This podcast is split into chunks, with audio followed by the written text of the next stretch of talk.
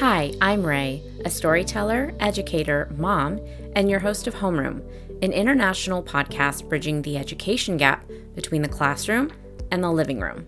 Growing up, my single immigrant mom was so busy working multiple jobs to make ends meet, she couldn't afford to give me a lot of her time. So she relied on schools to teach me everything about how to succeed in life.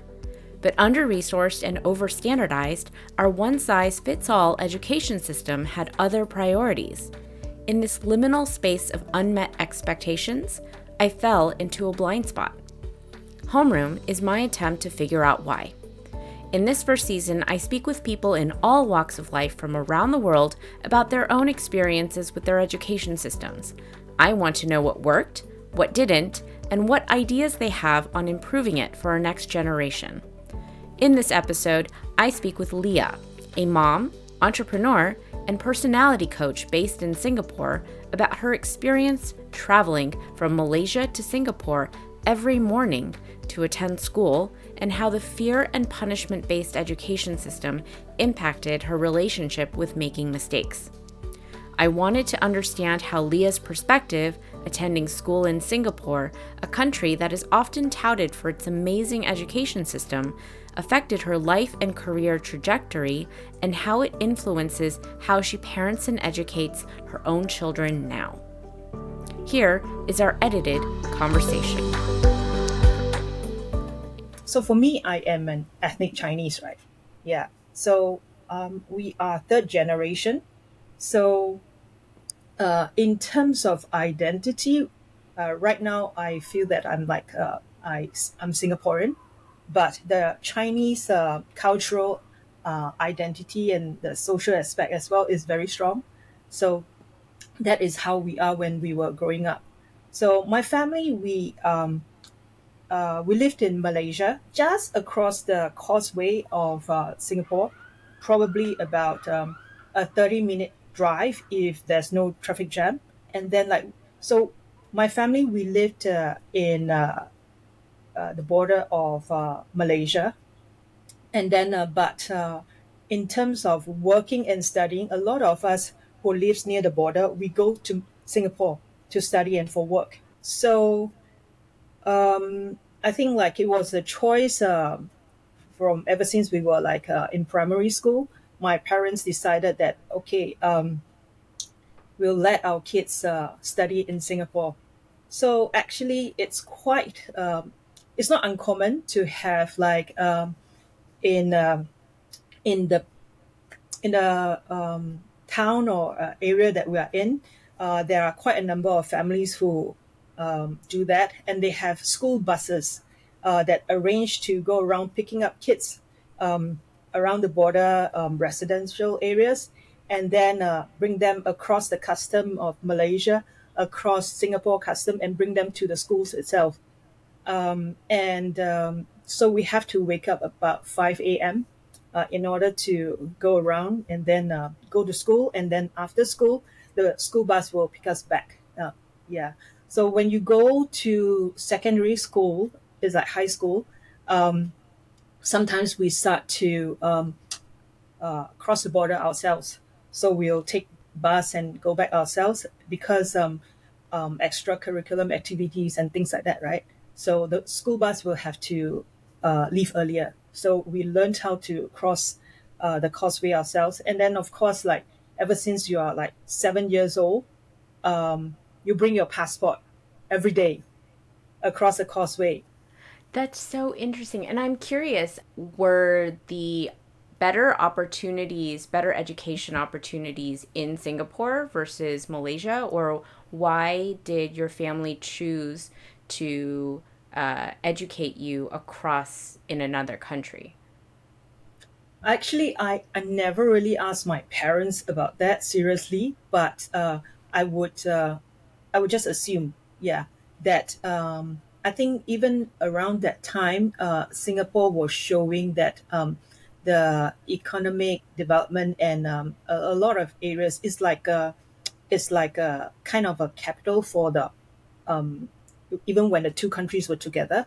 So a lot of things were developing faster in Singapore, um, and uh, and also um, there so the the the thought was that the opportunities are going to be good there. Um, but also I I suspect because of the ethnicity um, Malaysia has um, uh, the Malay population is the majority. And then maybe for ethnic um, Chinese you might want to uh, be educated in um, another place where um, there's more um, ethnic Chinese. Actually, that part I'm not too sure. Yeah, that part maybe um, uh, not sure whether it's just the opportunity or the race part has a um, uh, some implication as well. Yeah. So like when I was teaching in the classroom, we always heard like, "Oh, Singapore ha- is great, has great education system. They know what they're doing. They um, they really care about their students." And I know, like in one of our conversations, you mentioned that um, that some students still struggle in that system. The thing is, like, um, Singapore grew so fast, right? Yeah. So from my generation of education, it's so different from the education that uh, my my kids are having now. So um, I think like um, I think my education is in the uh, late 70s, 90s, uh, 80s. Yeah. So from there, I uh, we can tell that um, it's improving. Um, it's trying to improve on the system, and then they have like different ways to develop um, elite students. yeah, I think um, I was just sharing with my son the other day um, that uh, your mom had uh, three years of the fiercest school teachers um, in her six years of elementary school life. Yeah, and interesting is like I, I just thought, hey, I had the fiercest school uh, uh, school teacher, form teacher, um, from different race.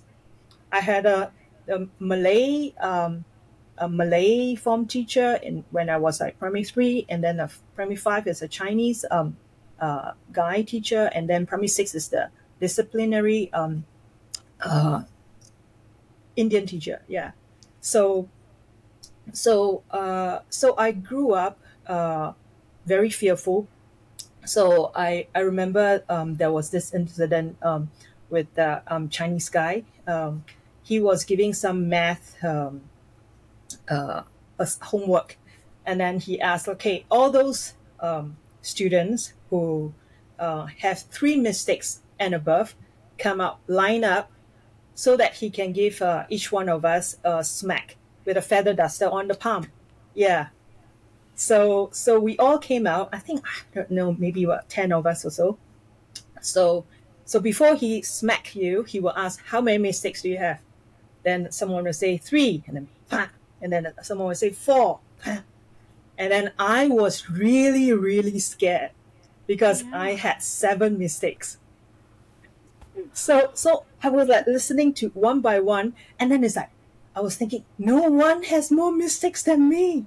So so when it was my turn, I was like, I, I can't remember. I I was crying already. I don't know. Yeah. So I said, um, so he asked how many mistakes. I said seven. Then he said seven so he was like surprised and then he smacked me and then i think after he smacked me i, I cried uh, i was like crying for real yeah so so that was like um uh kind of normal yeah in uh, the primary school so when you said you were fearful of um, you know being hit uh, by your teacher do you remember what kind of fear that was and um, like what were you afraid of?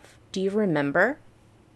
Um, okay, I don't think it's just um, afraid of uh, the physical part. Yeah. But it's also the part where uh, you're being singled out for not being good enough.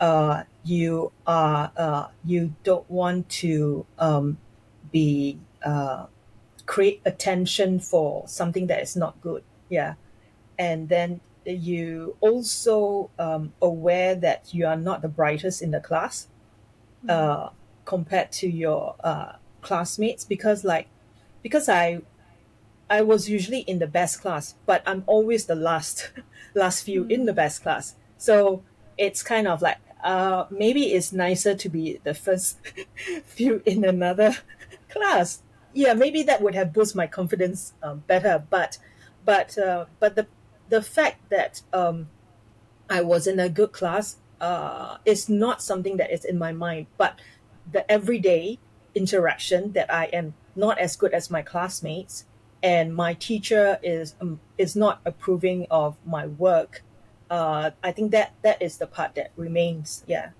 in the the my um, learning experience. Do you think that when he physically punished you for making those mistakes, did it what did it do to you, like personality wise or your motivation wise?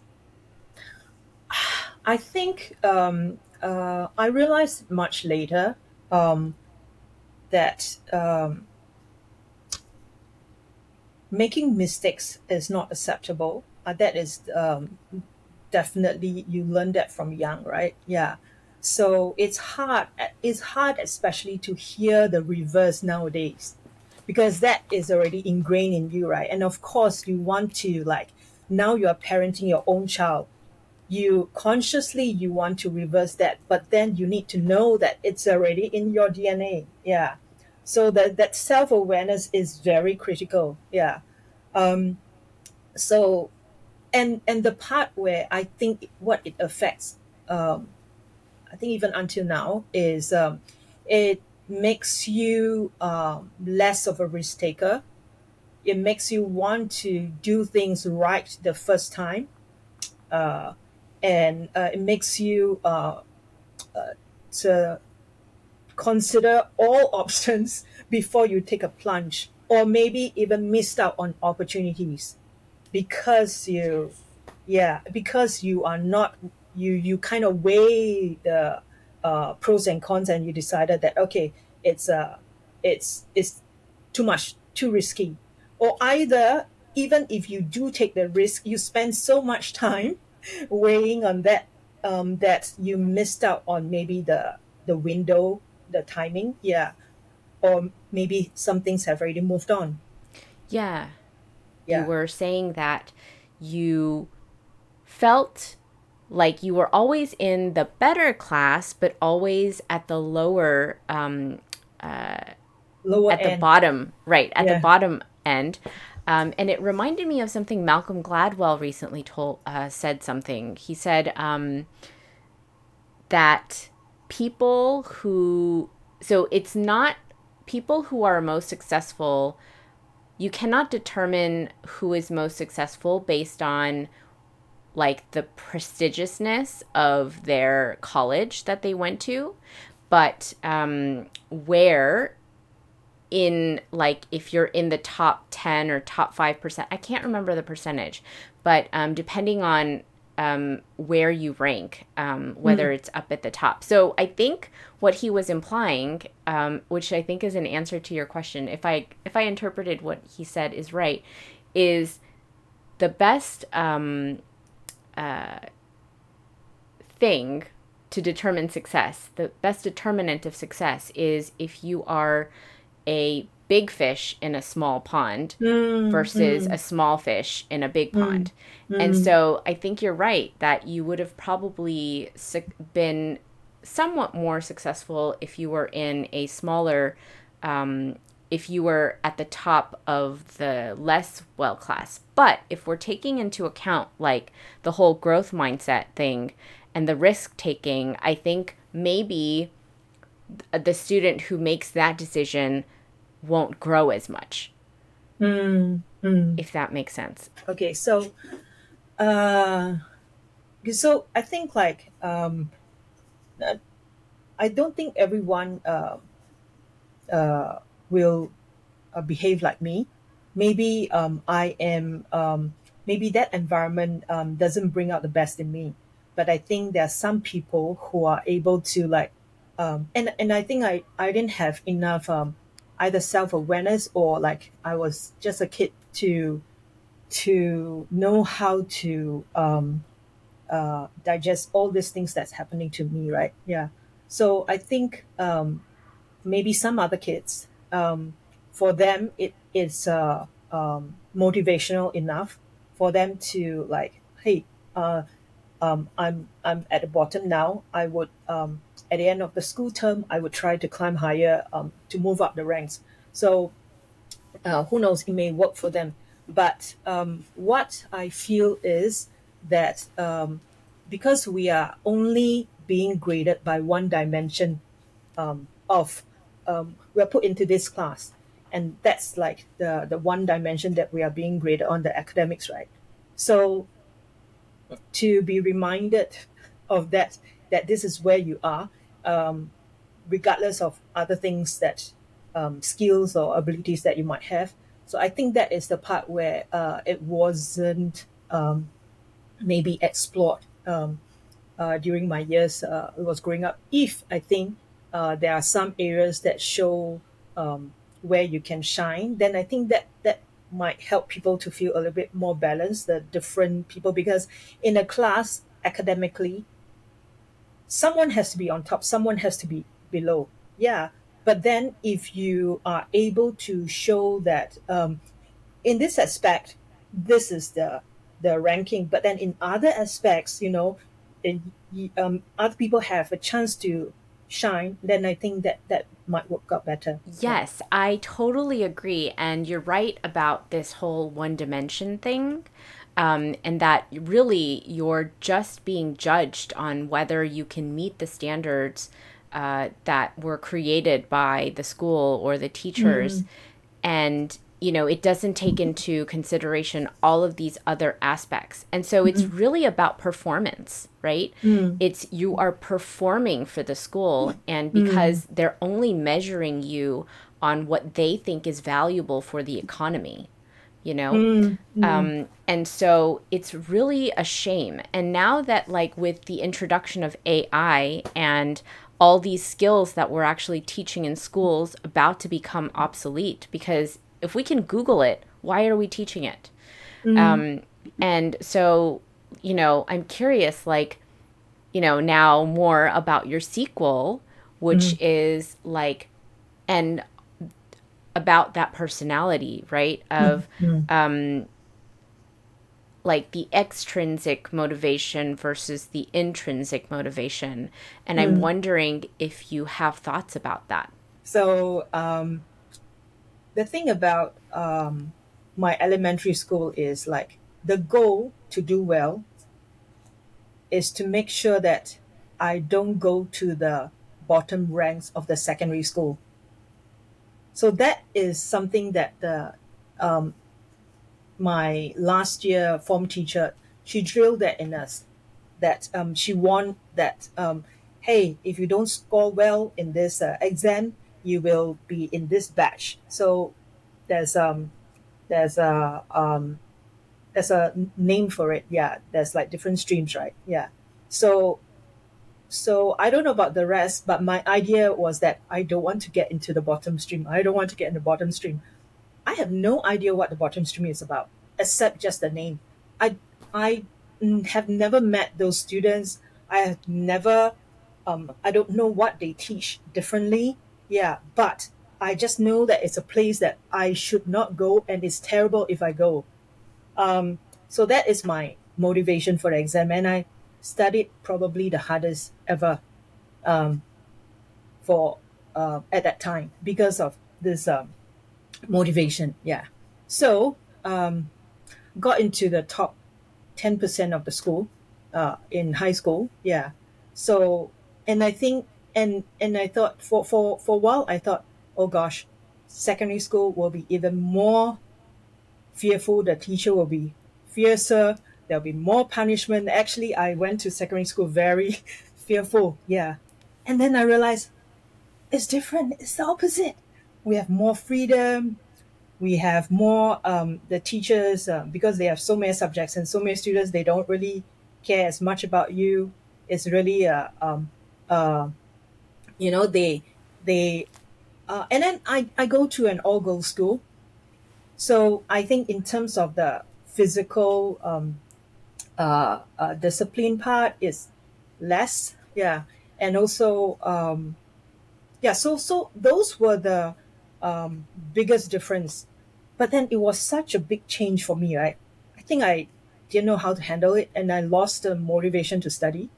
Because right now i didn't have someone to constantly instill fear in me to to push me to study. And i have to find the intrinsic um, um, motivation to study now right yeah so i think i got lost for a while and then i had like uh, existential crisis yeah so it's like oh I used to study four subjects. No, now I have to study eight subjects, and half of them I have no idea what I'm going to do with them.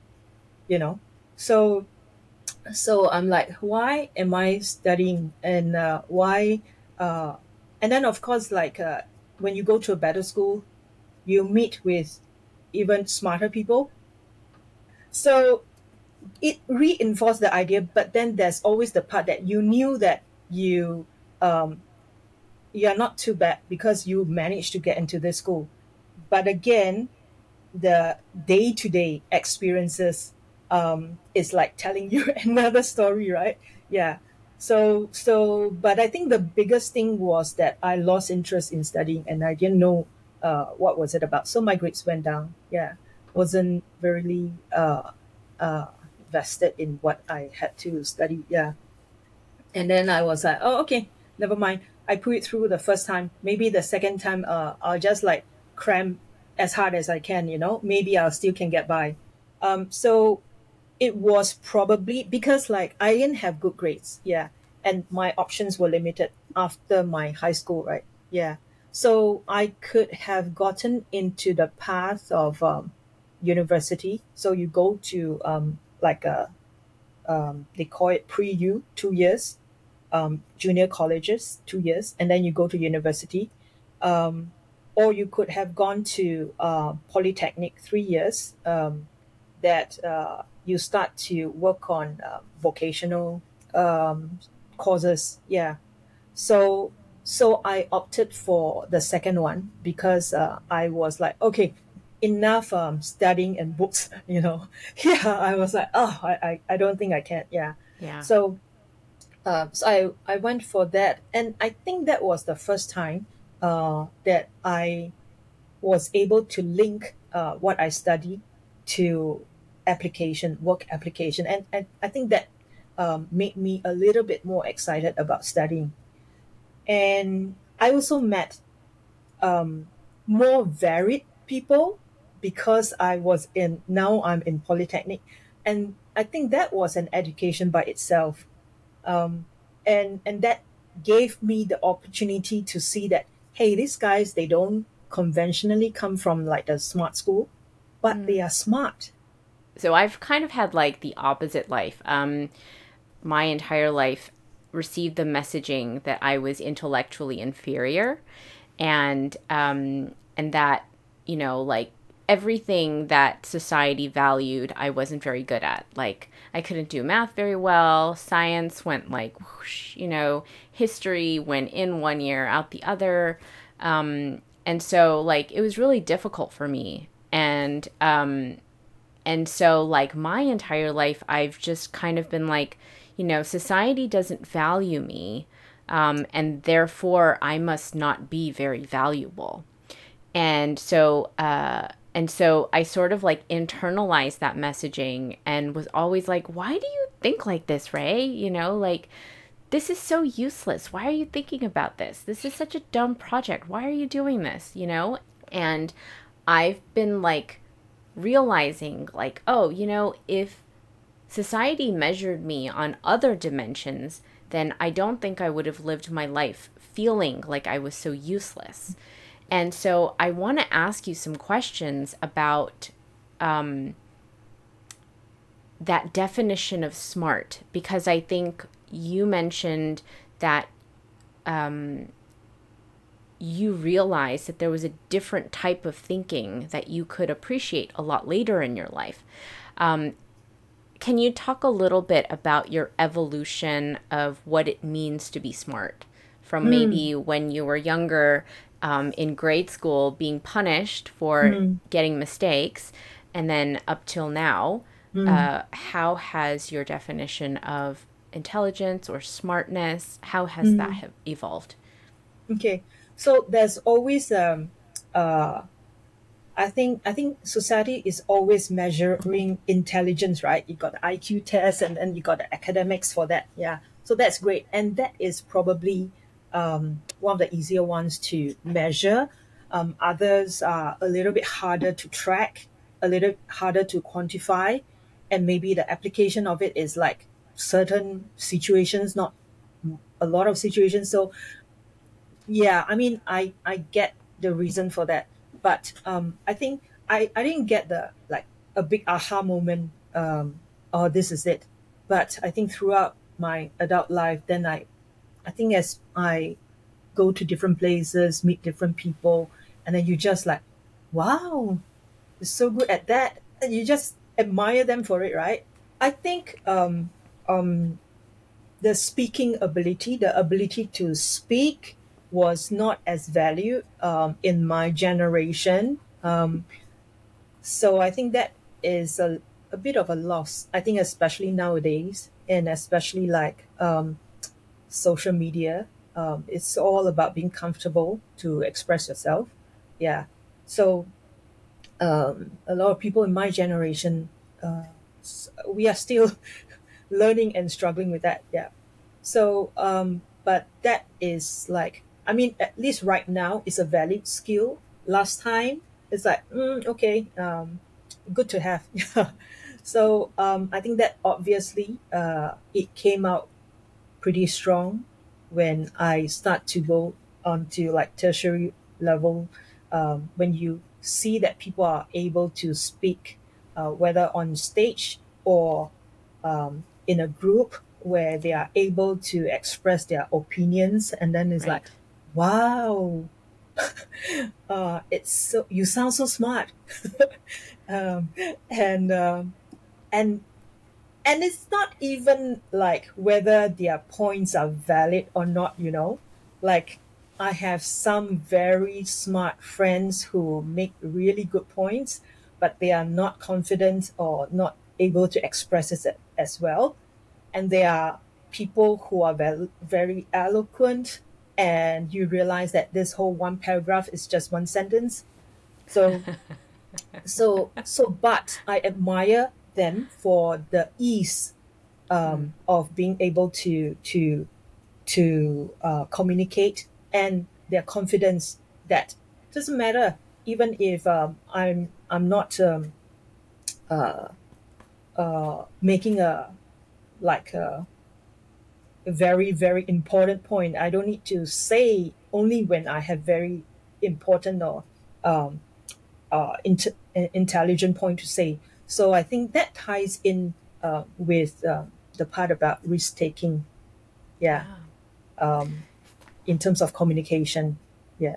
Yeah. And so if I were to um, if if you were to define what smart means to you now, like mm. what would that be?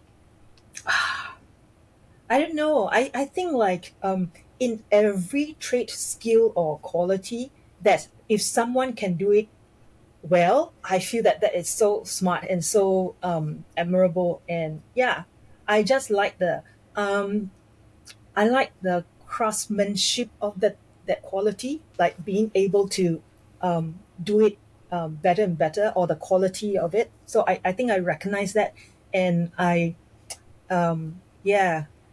So in in any area that if you are able to do it, like do it well, do it, um, I I really like that.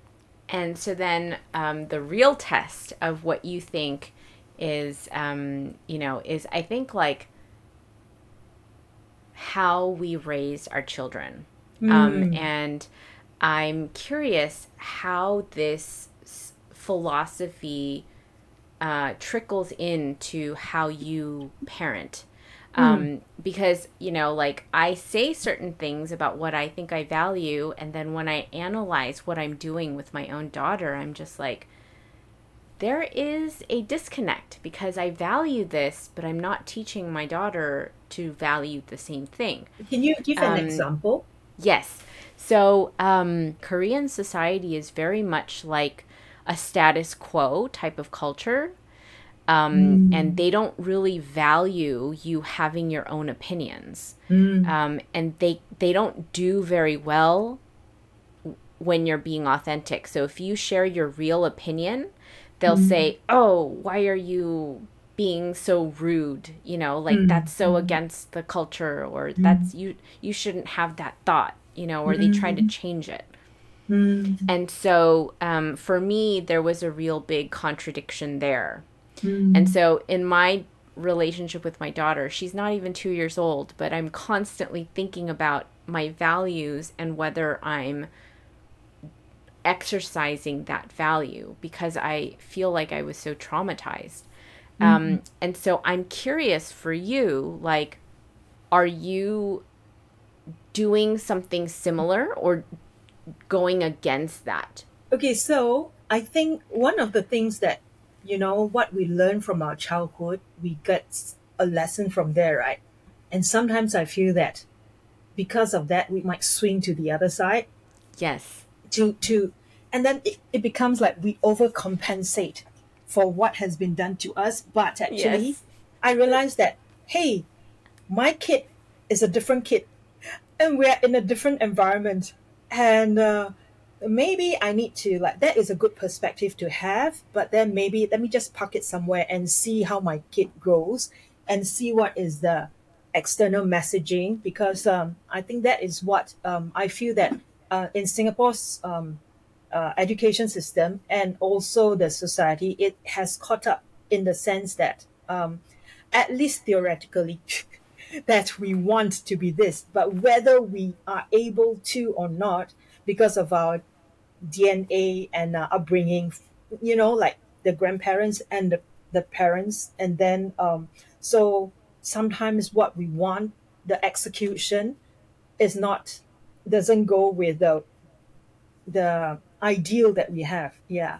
And uh, of course, that will be like, but because you are aware of that, and sometimes you can backtrack and like, okay, let's try to do it again.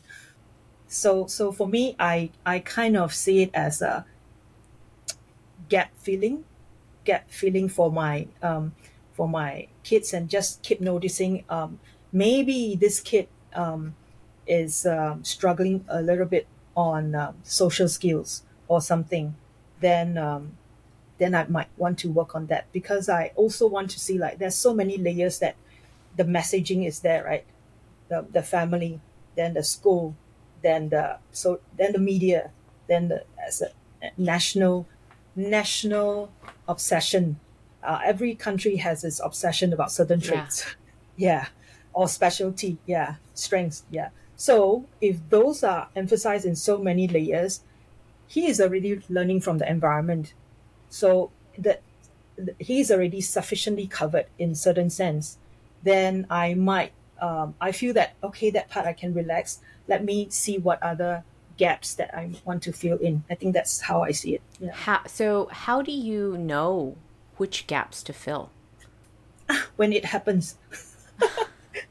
yeah, when it happens. Um, because um, because like if i understand from a personality you like to have a plan before it happens right? Yeah. Um, but i probably um, uh, i think in terms of parenting um, i don't have that as much. Yeah.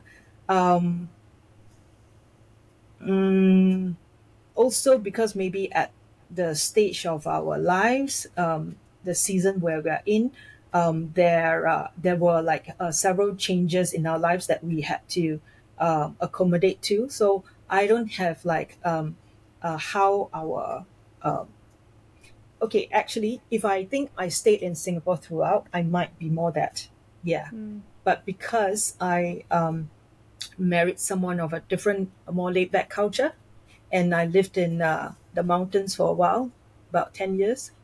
So that kind of changed how you mm. see things as well, right?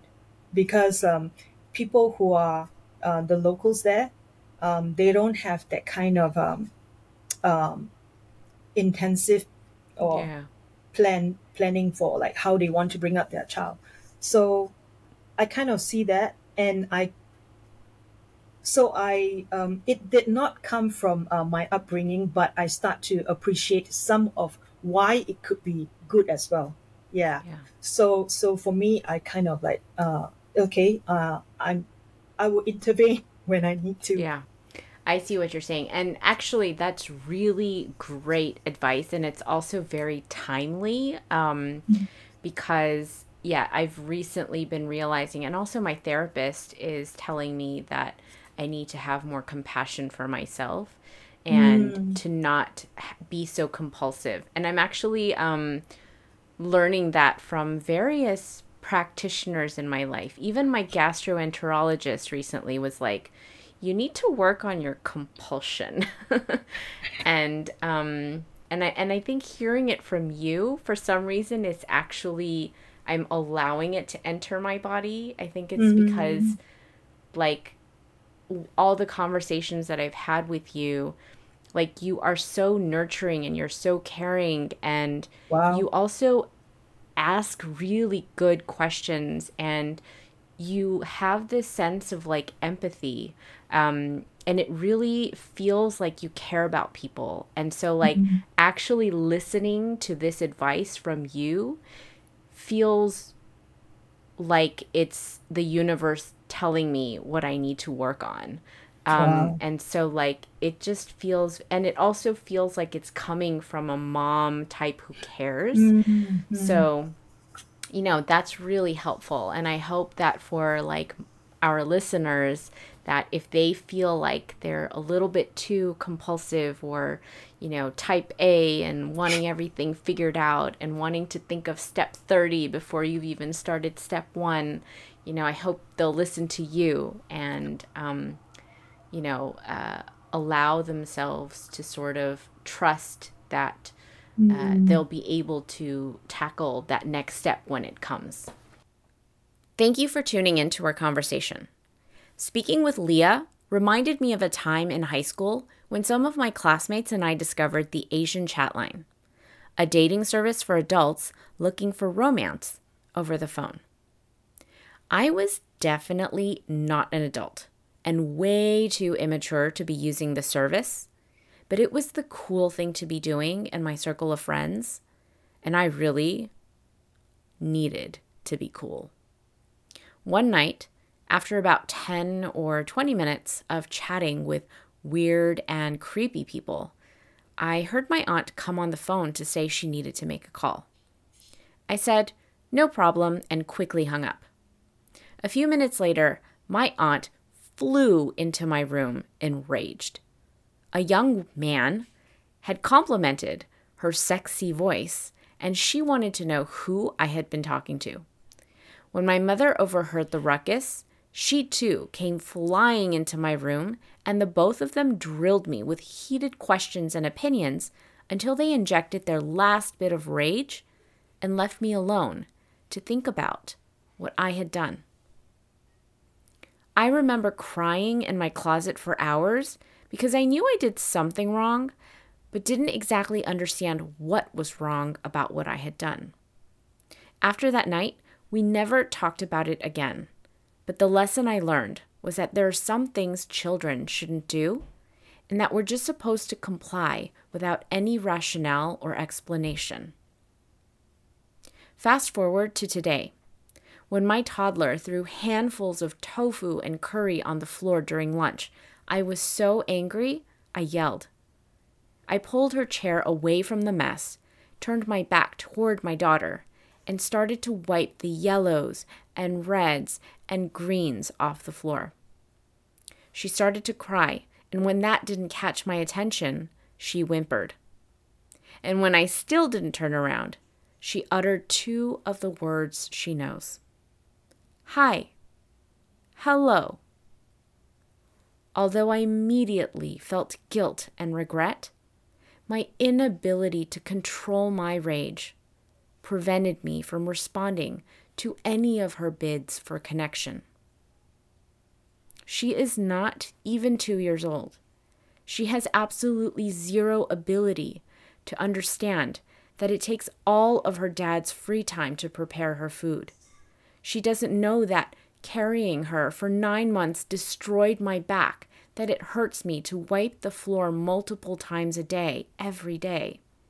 She doesn't realize that turmeric stains and that landlords withhold security deposits when we damage their property. She doesn't know these things because it's not her responsibility to carry the burdens of adults. When we shut off our connection to our children, the message we send is that our love is conditional that every time they make a mistake or does something they shouldn't, we'll punish them by withholding our love, warmth, and connection, the universal feeling of health and safety. Punishments are human flaws. Let's not make it part of the algorithm that governs our homes and education systems. Thank you so much for listening. If any part of this episode resonated with you, please connect with us on social media at the links in the show notes. And if you'd like to share your own education journey with us on this podcast, please send me a DM on Instagram.